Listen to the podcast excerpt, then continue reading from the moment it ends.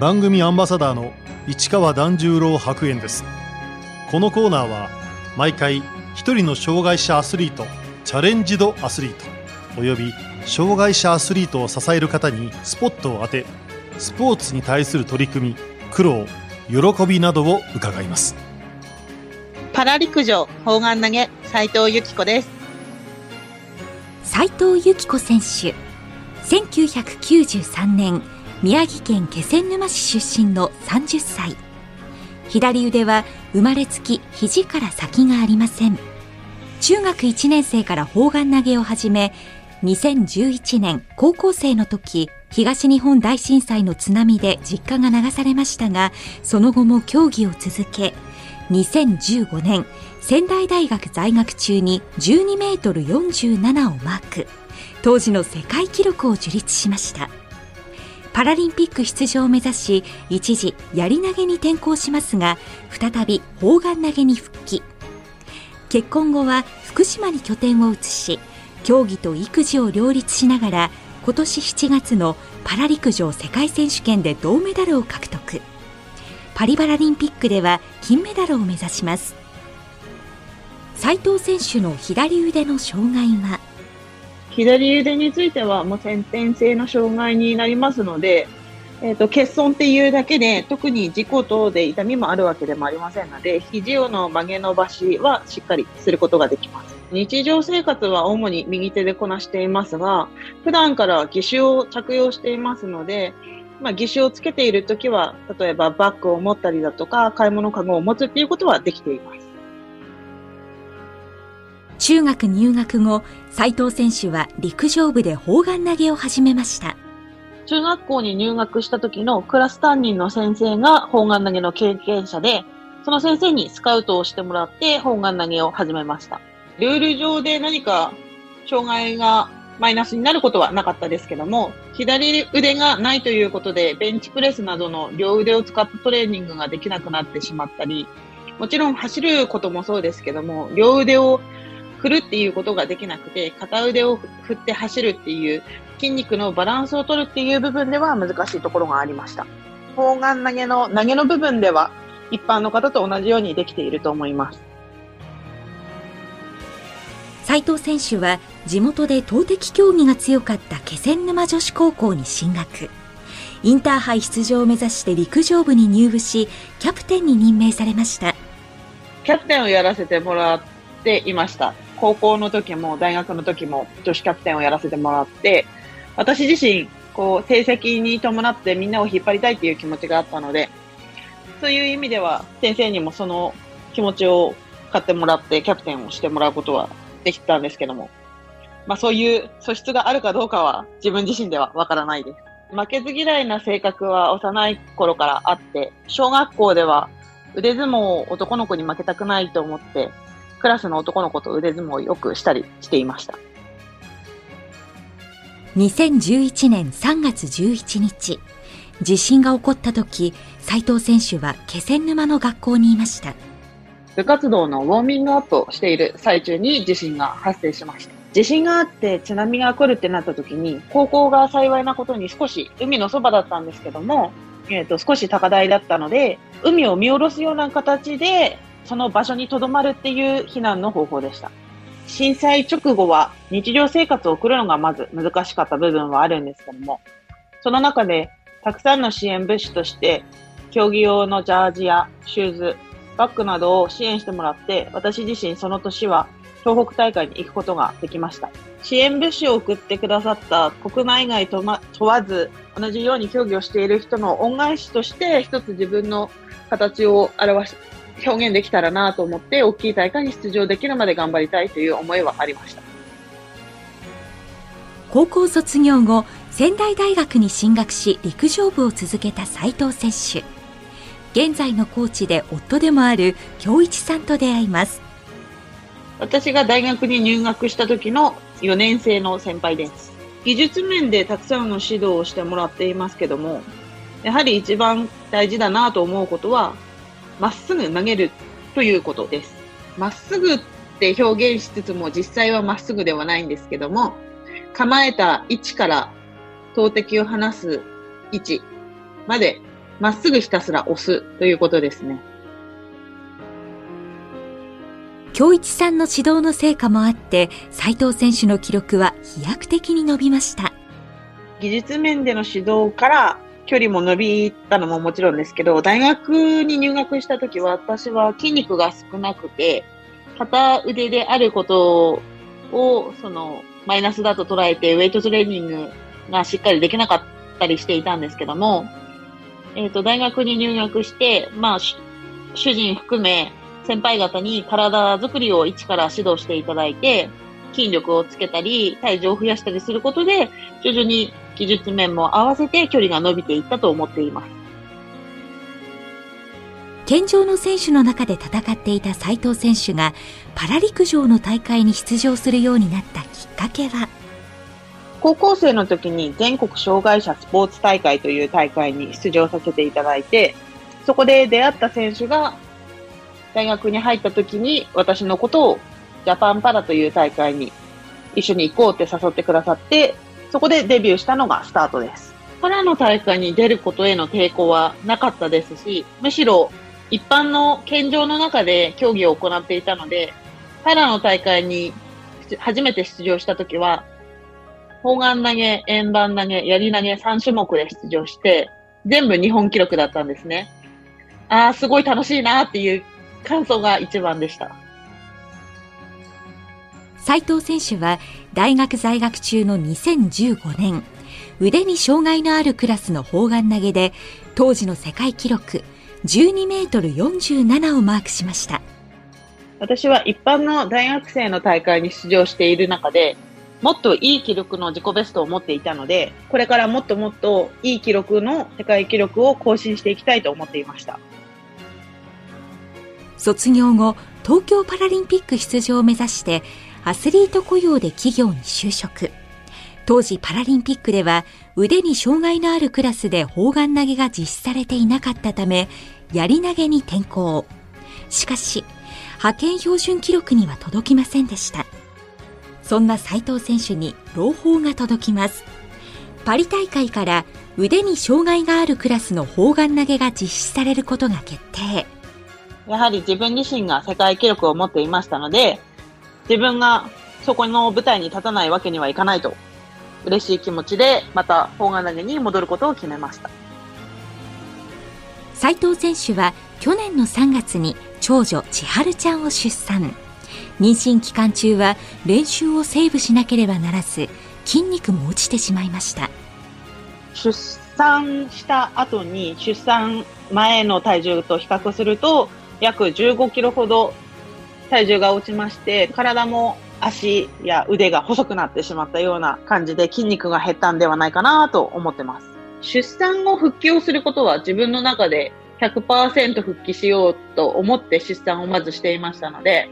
産んだ後にスムーズに競技にいい形で復帰できる方法を探ってずっと妊娠期間過ごしていました。去年の3月に出産をしてから約2ヶ月後には競技場に出てトレーニングを始めました。試合には出産後5ヶ月の頃に記録会に出場をして競技復帰をしていました。出産後、驚異的なスピードで復帰を果たした斉藤選手。筋肉をどう取り戻していったんでしょうか？競技場に出てはみたんですけども、投げ方や走り方がこれまでの体の使い方っていうところで全然わからなくなってしまっていたんですね。そこでまずはひたすら砲丸投げを投げ込むこと、そして筋力強化としてウェイトトレーニングをこなすこと、これで筋力と体重を戻すことに専念していました。自分自身大学時代に作った記録っていうのは、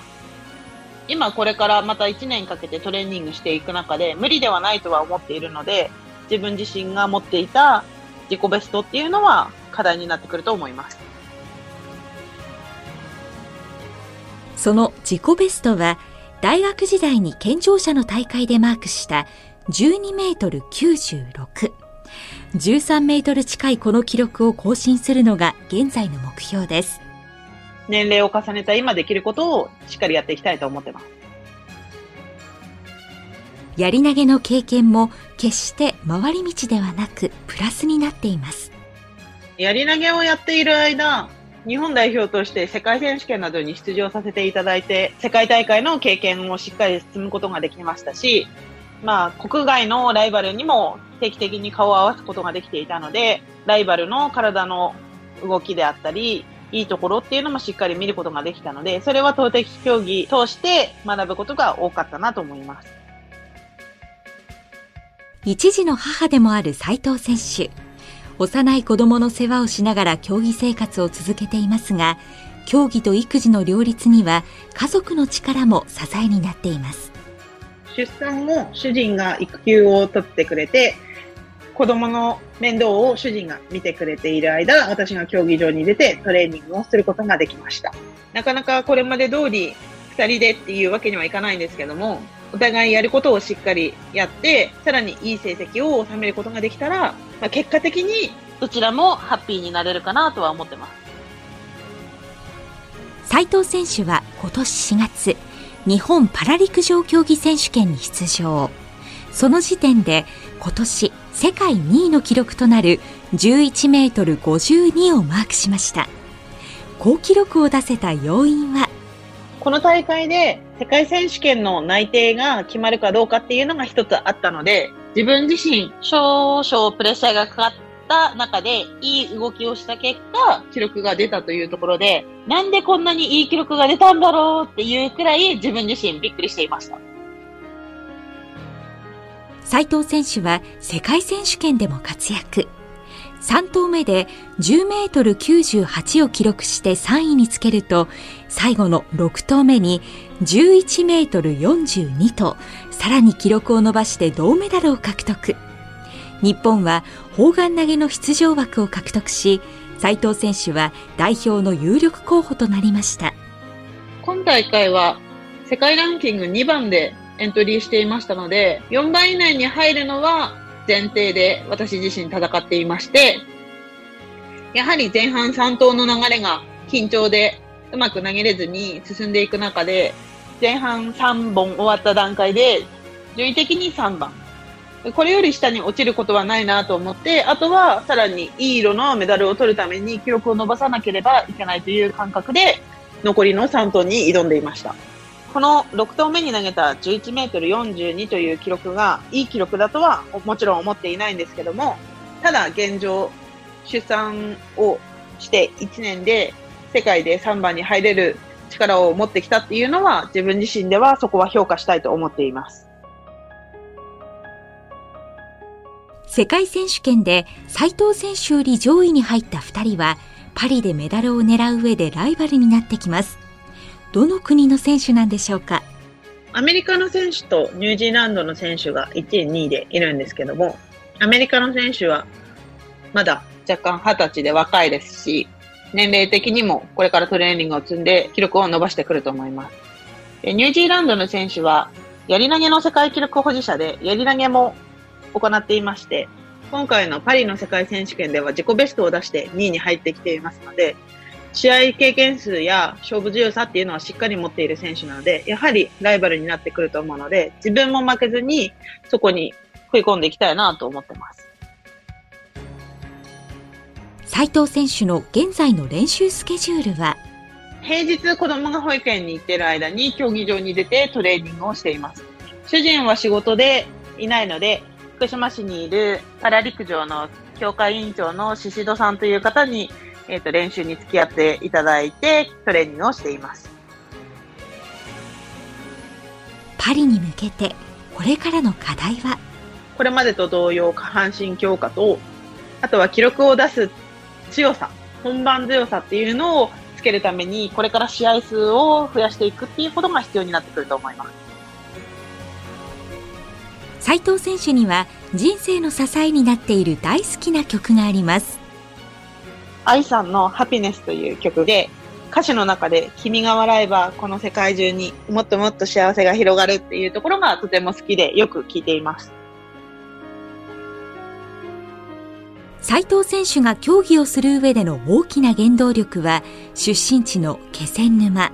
今住んでいる福島の人たちを勇気づけたいという思いです。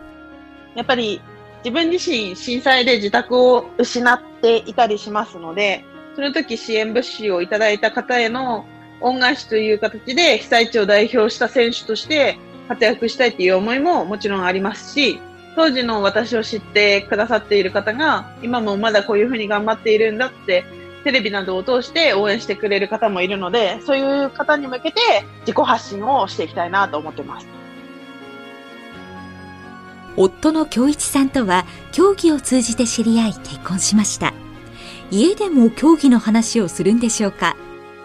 競技についての話はゼロではありませんが、例えば砲丸投げについての話を毎日しようとかって決めているわけではないですし、インターハイや陸上選手権などのライブ配信などを一緒に見て、競技についてこの選手はっていう話をすることはありますけども、その時間だけで特別今日の練習がという感じでっていうのは私が一方的に主人に話すだけで深い話まではしてないです。子供のことを会話してることが多いですね。